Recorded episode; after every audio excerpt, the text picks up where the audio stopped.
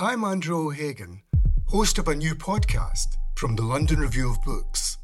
It's about the bloodiest and most controversial event of the Falklands War the sinking of the General Belgrano. Margaret Thatcher was accused of a war crime. The truth would only emerge in the pages of a private diary. This is the Belgrano Diary. Listen wherever you get your podcasts. Twice, twice,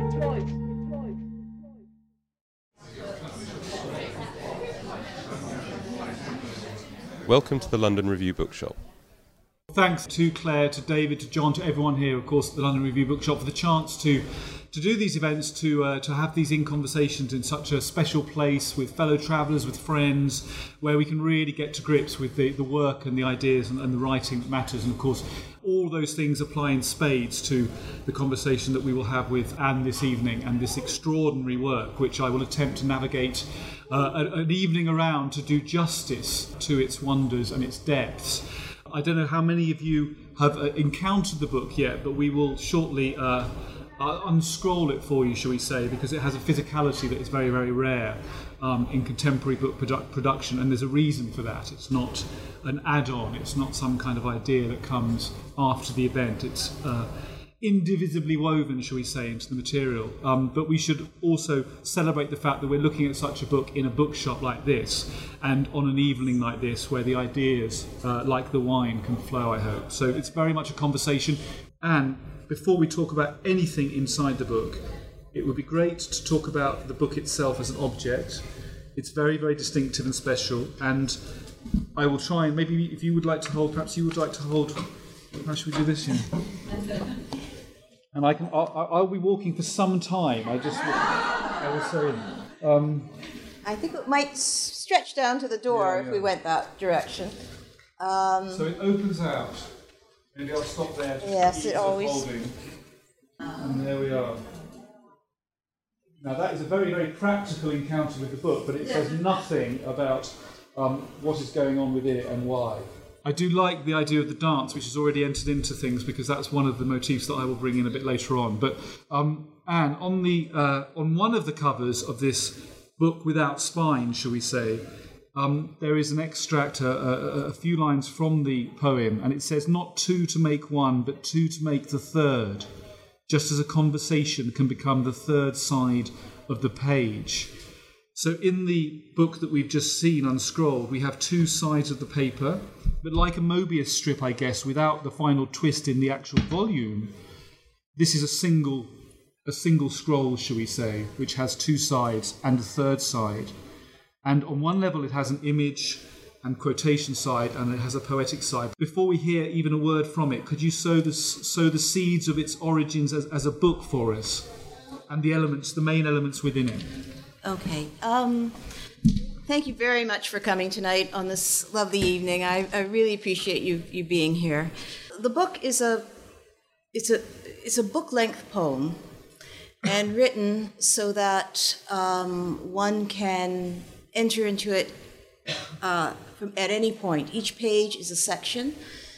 The uh, first words and the last words of the poem are the same, forming a circle.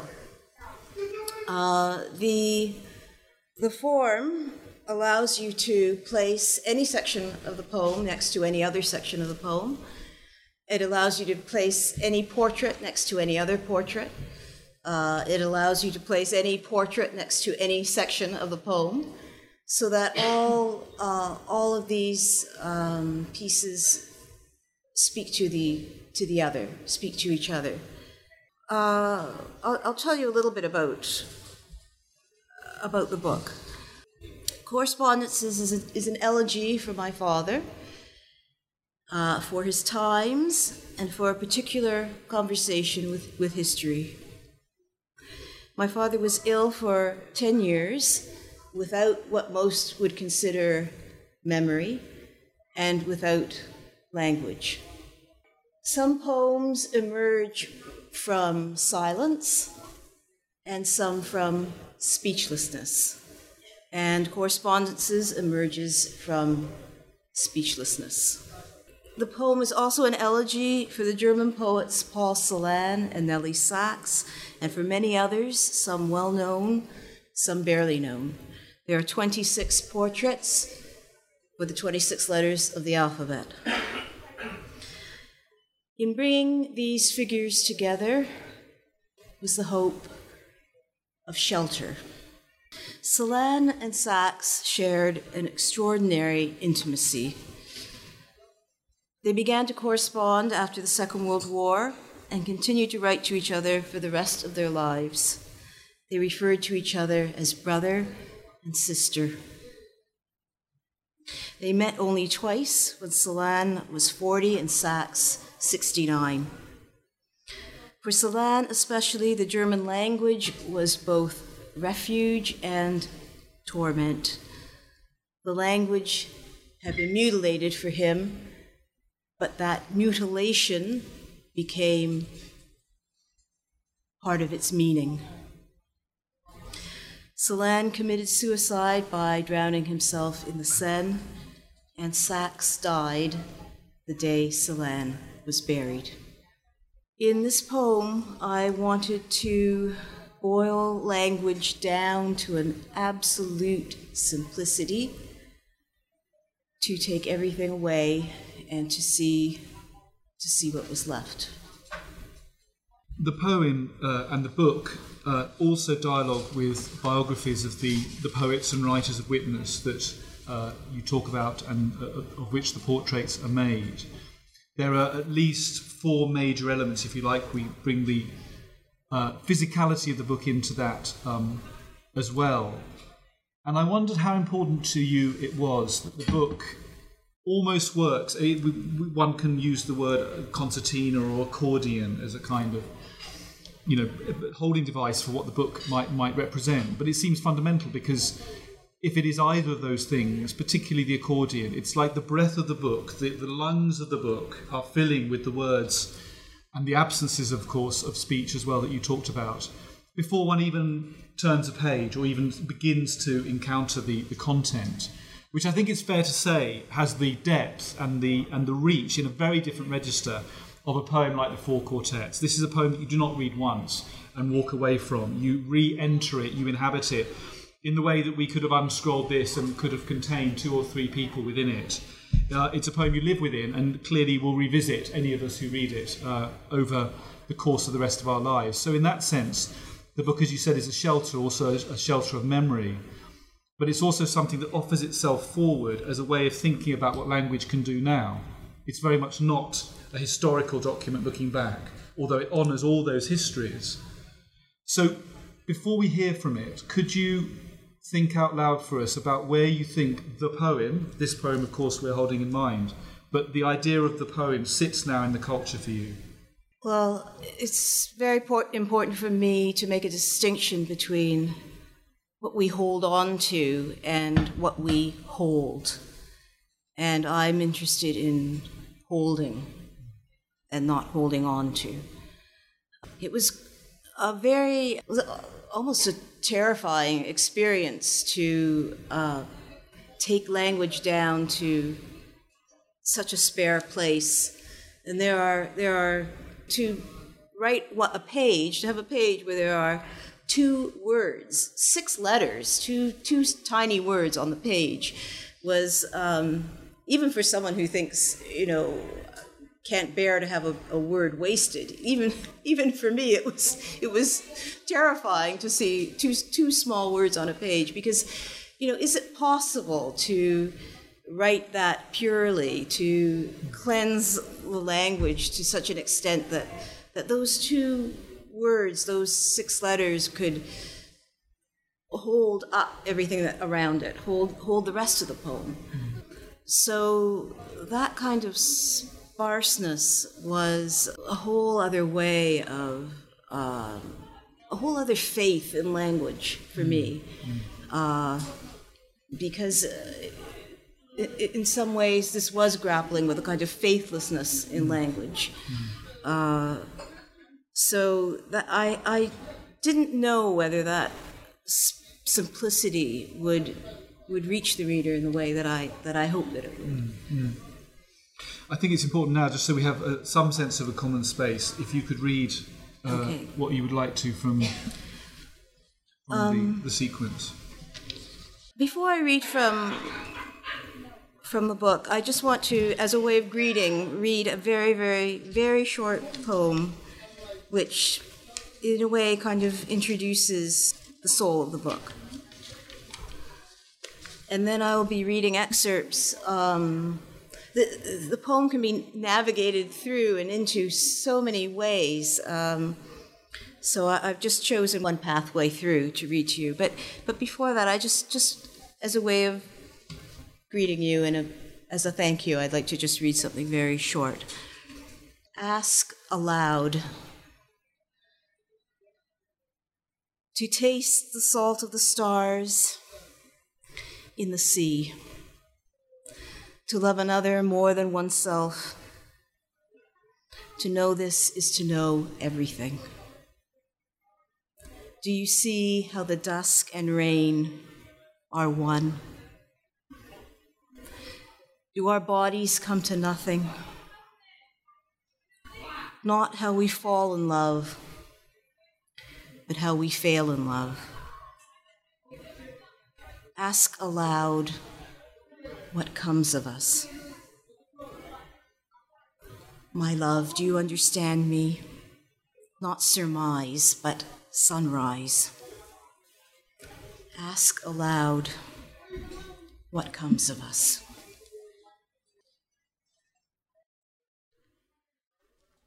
Not our memory of the dead, but what the dead remember. And then we came, and you were no longer there. Everything in its place, your presence gone. We waited, went out, returned, but still nothing held the light after rain. For I looked there too, in the rain that fell. And yet, a soul can make the wind blow, make light and shadow through the trees, through rain, can be as near as your own skin.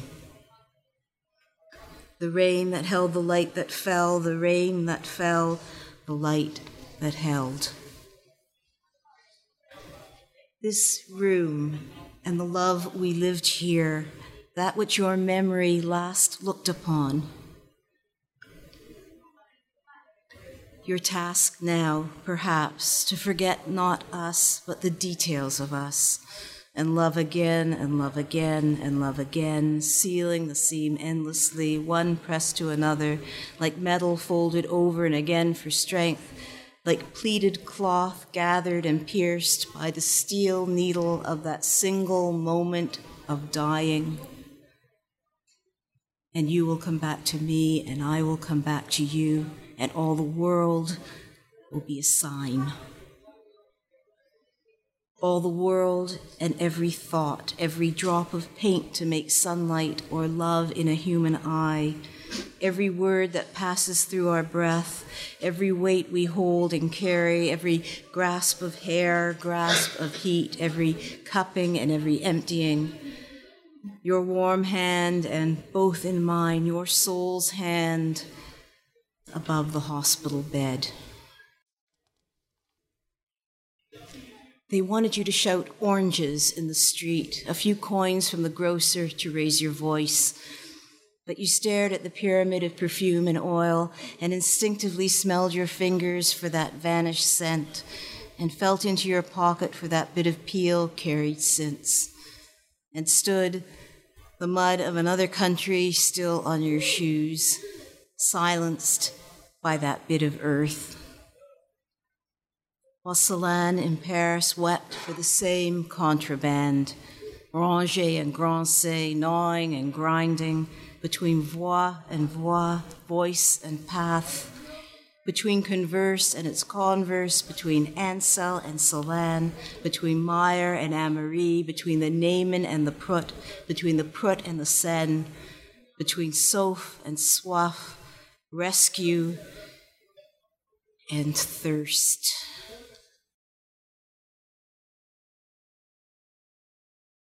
Celan rushed from Paris to Stockholm and stood forever unadmitted outside her hospital door.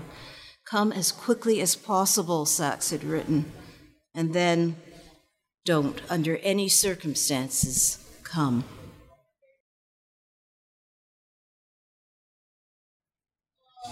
Because to touch means always.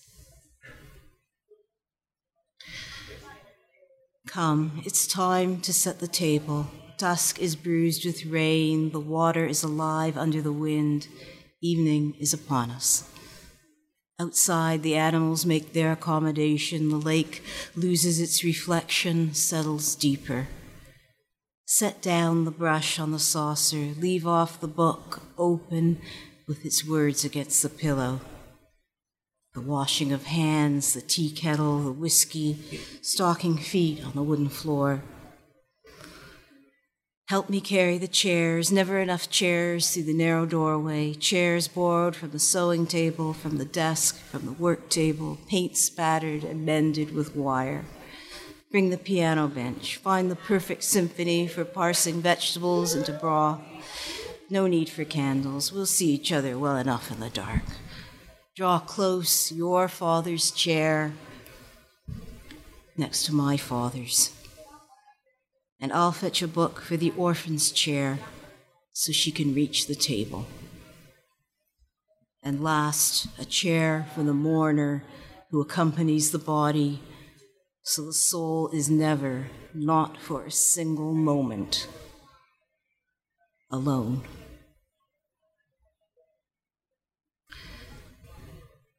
The surface of the water, cut and mended, cut and mended, scissored into endless fragments and joinings, places for the light to settle, then drown and settle again. A line break forever changing the word above and the word below, altered by a breath. Thank you. Um, in the selection you read, we see some of the key approaches that you bring to the to the poem in its entirety, and one is struck by the deep sense of the material that carries the, the spiritual and the metaphysical concerns of the poem, the sense of objects, of, of the physicality of things, the value and worth of things, but also, of course, what they mean and what they hold. And that is explicitly referenced throughout. But also crucially, this, as you, you hinted at in your introduction, with reference particularly to Celan, this idea of language, a, a wrestle with language being also a wrestle with the multiple meanings that words contain, that words can slip into other words, that they can find their ghost and their echo uh, throughout the poem. Of course, that, that happens on, on numerous uh, levels and, and in all sorts of different ways. But I wonder if we could talk about what's implicit within the entire work, which is the idea of music. I've mentioned the idea of the accordion and the concertina that the book might represent, but you work very closely with music. You are a musician yourself, and, and the sense of, for me, one of the senses of, of the musical that came through it was the idea of the tango. That the tango is a dance that moves in different directions, one steps forward and back, and one approaches the same point from different perspectives.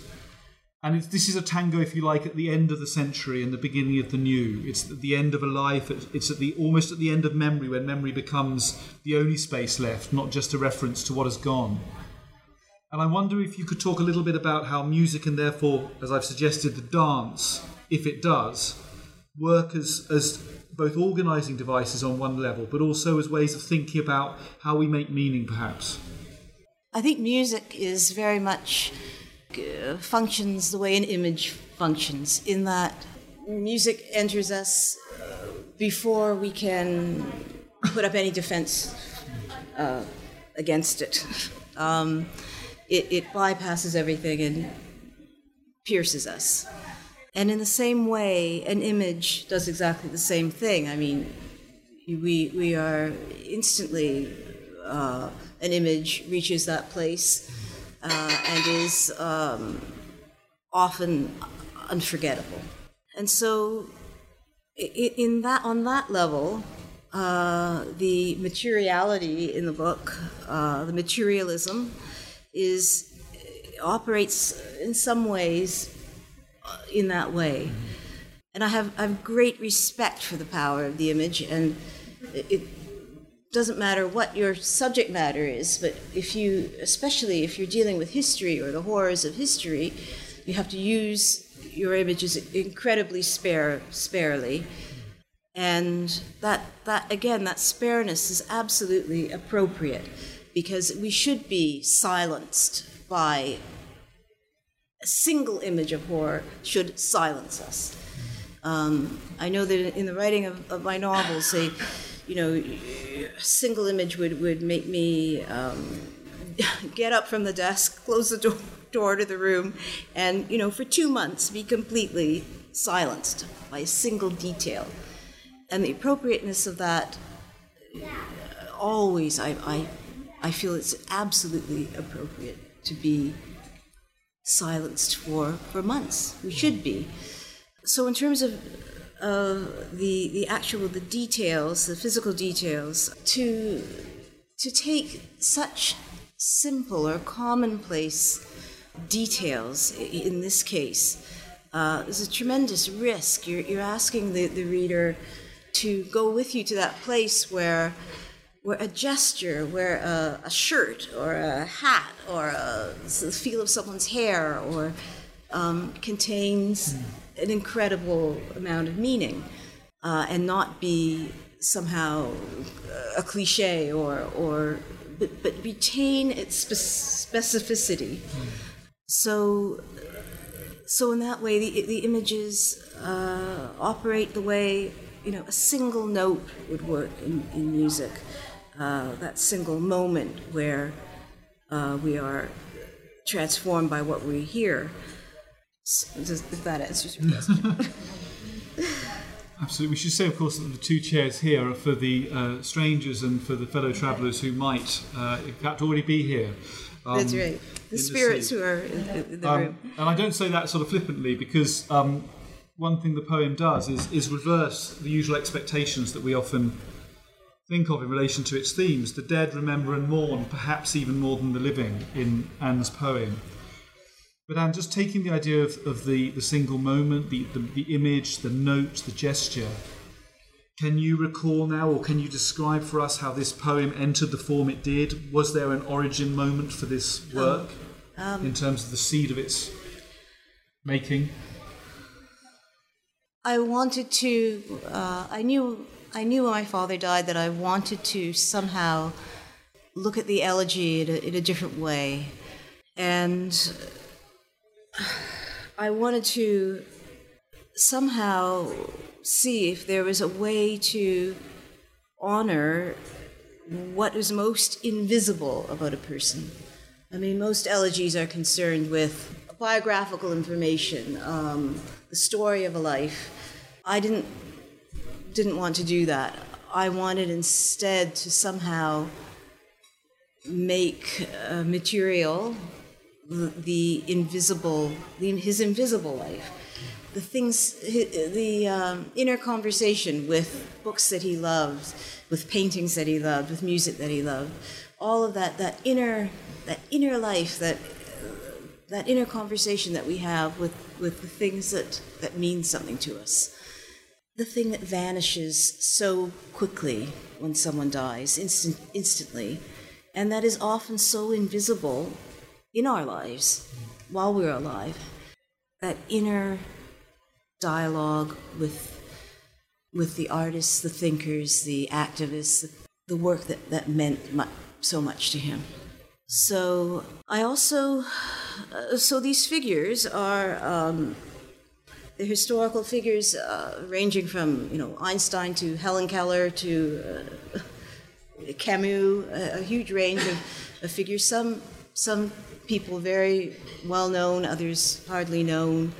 Some uh, who, people whose work I I knew that he had a relationship to, a strong relationship, and, and, and others who I felt uh, certain he would uh, have a relationship to had he, had he known them. And in bringing an, an, illustrator to this project, we thought uh, the, the, accordion was idea was very important to me to have that fluidity between the, the image and, and the poem and the sections of the poem, and to have the reader find their own path.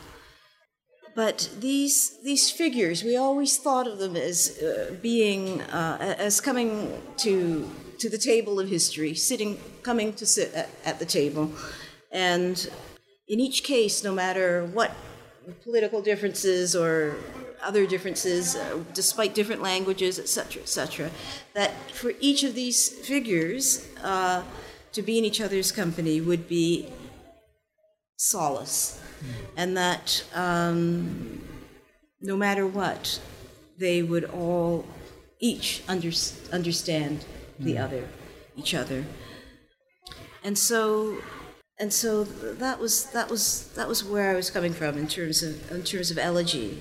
You said the book opens and closes with the same words, which it does, and they are the wet earth.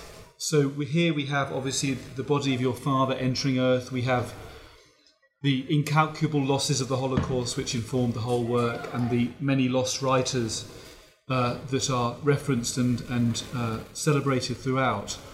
But of course, we can't help thinking in terms of the body, the body literally of your writing that the first image that most of us would have encountered is the emergence out of Earth at the beginning of Fugitive Pieces that saves somebody.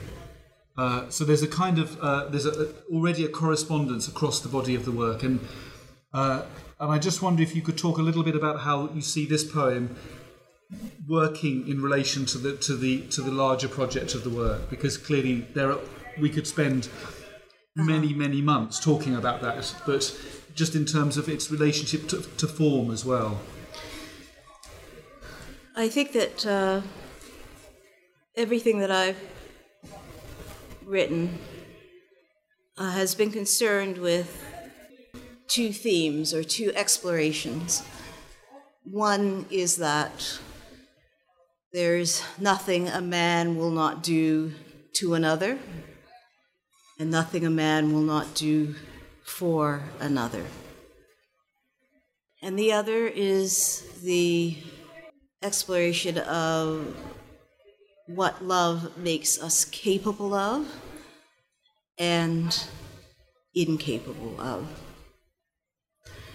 And so uh, this long poem is, is very much exploring those, those things this emphasis on the physical world um, being uh, the only way to access the abstract world or the spiritual world is also something uh, that, that figures in everything I've done. Um, because you cannot draw out an abstraction from an abstraction usefully. An abstraction always has to come from the concrete at least for me, not the fact, but the meaning of the fact. So, in those ways, the the uh, this is just takes uh, takes further, in a sense, things that I've always been concerned with. But the language here definitely uh, is moving into a, into another direction, mm. and I think I've talked a bit about faithlessness in language, loss of faith in language, and that's sort of a tricky concept because I, on one hand, I have tremendous faith. You walk into a store like this and you're just, you know, aghast at, at what language creates. And that you, everyone has those books that they hold close. Um, you know, I write and I read in order to hold another human being close, and we all have know what that experience is. And yet, one can feel all those things and also feel one's own failure, be immersed in one's own failure. To write is to feel that, that failure all the time. How can you bring yourself and bring a reader close to what cannot be expressed. You know, you're rounding up air. You're um, it's it's everything that isn't said that becomes what moves us. You know, so so there's so many ways in which we are. You know, the the, the endeavor is is is fail. We fail before we begin. So, so in this case also, I mean, how do we uh, talk about death? What language do we have for death? We have the eulogy, we have the liturgy, we have religious language, we have um, bureaucratic language, we have all kinds of language. But, but how do we actually, what, what can take us right up to that feeling uh, of one's own mortality, of the loss of someone who was there one moment and not the next? You know, what is that? What is that uh, absolute edge that, that one can can reach? You know, in the past, uh, in terms of, of re- reaching an edge uh, and bringing the reader to an edge, uh, has always been this notion for me of bringing the reader to and myself to to the moment just before you want to turn away. Uh, to, to go into that dangerous, perilous territory, which we need to, uh, you know, in terms of history, we need to go to those places. Uh, and we all naturally, human instinct uh, makes us want to turn away. Uh, so how, how do we get to that place right just before? And that to me is, is the, the absolute essence of morality. To think and to feel simultaneously is the only way uh, we can get a grip on moral action. So in this case, again, it was trying to approach an edge where everything that a life contains is, is absolutely hinged with everything that is lost. I mean, it's a ridiculous aspiration. I mean, who can do this? But, but in my mind, you know, and, and the, you know, the, the, the hinges of the book. I mean, the book is hinge after hinge. It's the same, uh, the same thing. Where, how do we get to the third side of the page? Yeah. Just before we uh, open out, I'd just like to ask you about, of course, the multiple meanings within the title, which uh, I don't need to spell out, I'm sure, but, but the idea of correspondence in the uh, written sense is, is critical to how the book works. Uh, your correspondence with memory, your correspondence imagined as well, and also actual, of course, between writers, your writing to them through the medium of the page. And uh, the book that we were uh, involved with together that I was privileged to publish Rail Tracks uh, two or three years ago now was, of course, also a correspondence uh, in the form of the book and also uh, in writing with John Berger.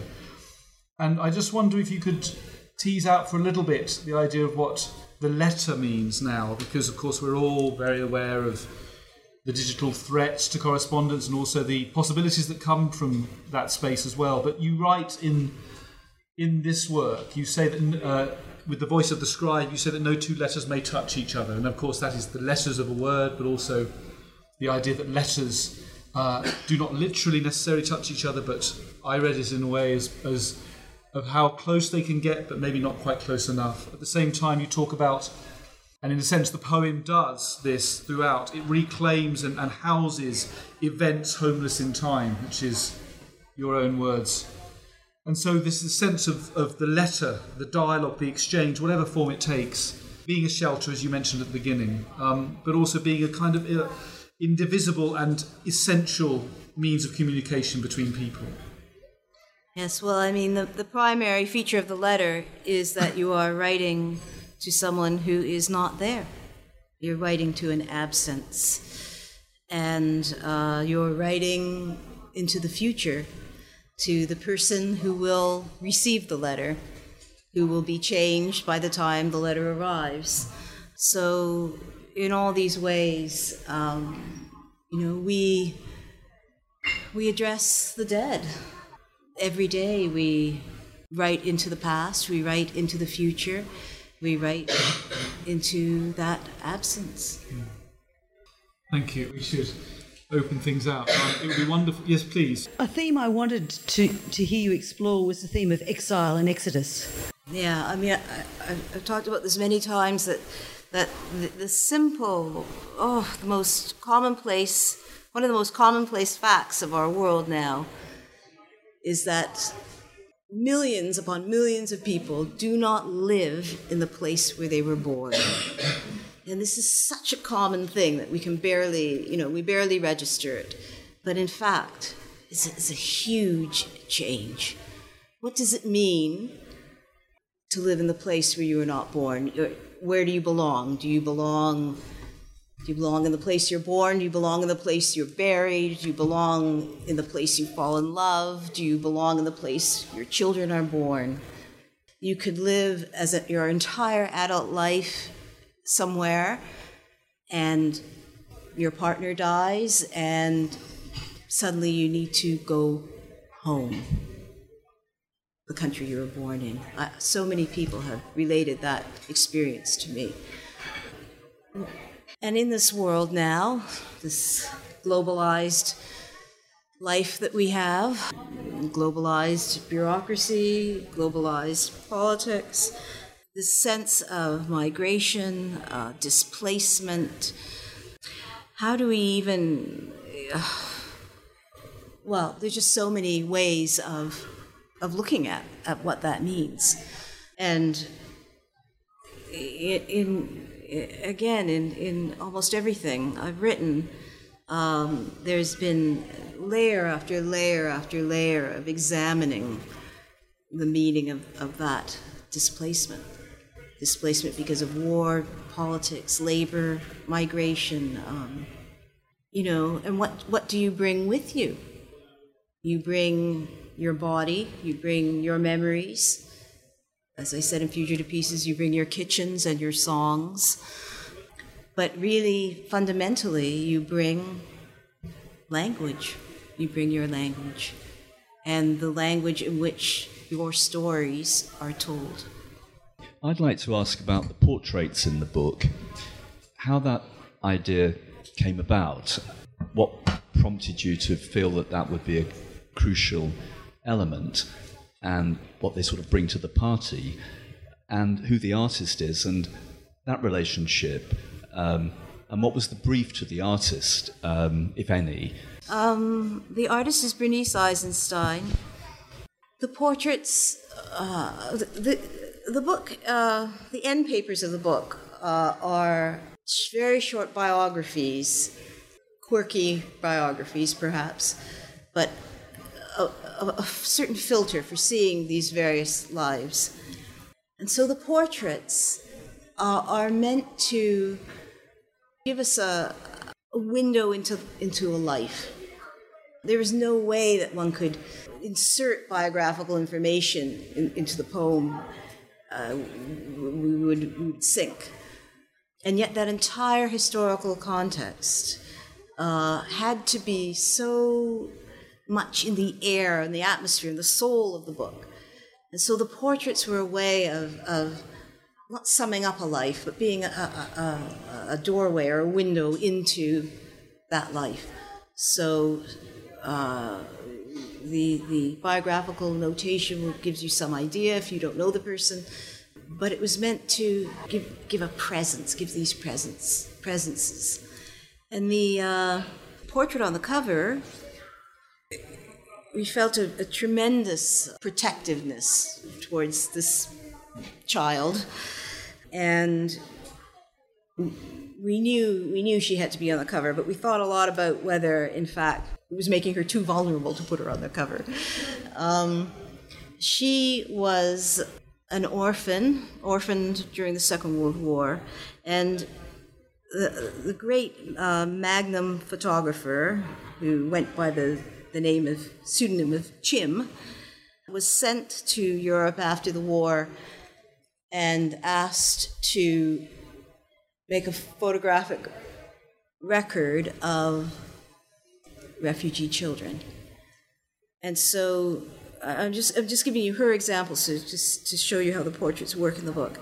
And so this photograph uh, of her, uh, he he went to an orphanage, and he asked all the children to. Um, pose beside the chalk- chalkboard, and on that chalkboard they were to draw a picture of home, uh, their their view of, of, of home, their own home, and and her illustration was just these jagged white lines which which filled the, the, the entire surface of, of the chalkboard and and so he he took a photograph of her next to the chalkboard and so Bernice used that photograph to, to paint the portrait from that photograph. And in all these cases, uh, you know, she was working from, from photographs. And this itself was, was tremendously important in the sense that this, was, this is all that remains, you know, in, in many cases, simply a photograph.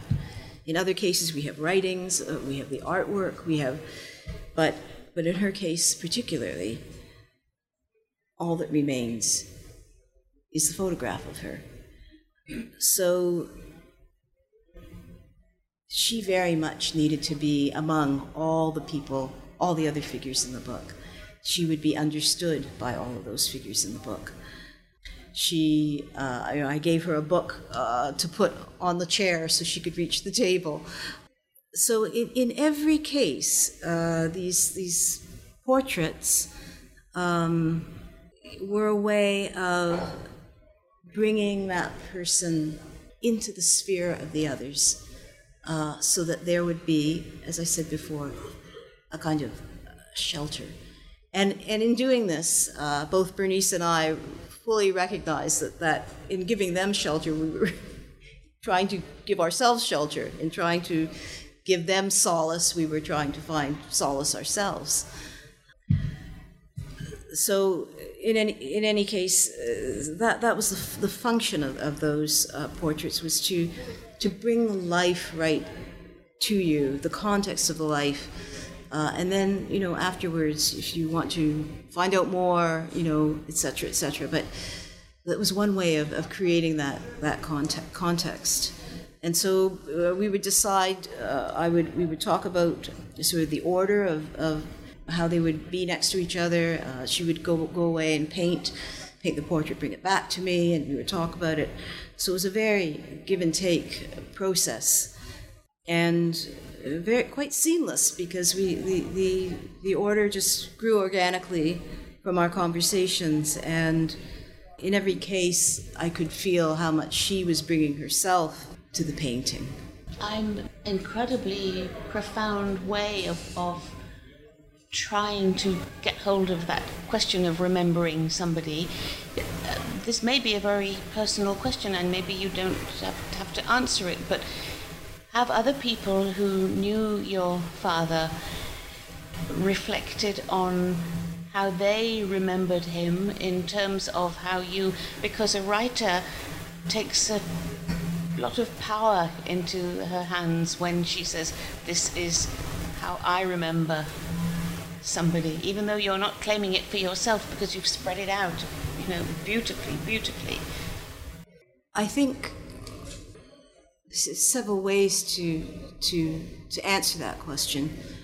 One thing that I would like to say is that in even when I when I create a fictional character, because um, those characters are also reflecting real events and the experiences, um, a, a, context of real, real events. My sense of respect, of utter respect for that life, uh, even in a fictional life, is fundamental. I mean, paramount. Uh, and in this case, too, it's a it's a, it's an offering of love. It's it's a it's it's a way of trying to um, bring together a certain historical conversation that the the participants are dying dying off, are dying. Um, so there's an ineffability about that, uh, which when a generation passes passes away, um, one era becomes another. What is that? That's you know the gradual instant in fugitive pieces. Uh, how do we how do we even talk about that merging from one generation to the next? so I, I, I wanted some of that quality to become my form of remembering him, rather than personal, personal anecdote or so so that for, for exactly that reason, so that yes, my three brothers and you know his sister who, who still remains alive and you know everyone who knew him also has their you know i'm not encroaching in a sense you know I, i'm i'm remembering him in a certain way which does not um, encroach on someone else's uh, memories. Because yes you're right. As soon as we write something down you know it's it, it does you have a responsibility. Absolutely. It, it's not a question, but I didn't want to let the opportunity pass of not.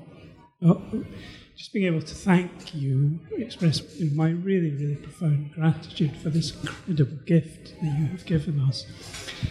It's not just, I think, you know, unbearably moving, um, but you know, when Gareth mentioned four quartets, it's not a misplaced comparison. Uh, the, the, difference is what you've given us is a deeply, deeply political um, act, and I can't think of anything um, more significant, actually, culturally and politically. And it's yeah, thank you. Thank you. That's Paul Gordon, wonderful writer, wonderful thinker, and I'm very happy you're here today. Thank you. My apologies for not recognizing your face earlier. That's not to be confused with a failure to recognize your voice. Um, and I wanted to ask about some of your earlier writing, Fugitive Pieces and uh, The Winter Vault, where one of the things which really struck me was your presentation of Canada as a place of safety, um, perhaps asylum, and to ask whether the individuals you wrote about in those books were anything to do with your own life and story. I've read you, but I haven't read about you, or whether they are representations of sort of themes, atmospheres, experiences you are aware of, which you wanted to pass on, in a sense, on behalf of the people you were writing about. Well, I I would say both, both. The one thing that I've always been very careful of is wanting a reader to feel that this is not my story, this is your story. This is the reader's story, this is anyone's story in the sense that you know you, you, it's easy to say when you have biographical detail of a writer let's say um, oh well you know she wrote that because she's catholic. She wrote it because her father was a policeman. She, she wrote it because you know it's of course she wrote it because of right? And that to me was a tremendous uh, cop out. You know, does people say that anymore? Cop out. Um, and when I, in fact, when when Fugitive Pieces came out, everybody instantly wants um, a biographical, the biographical story. You know, and.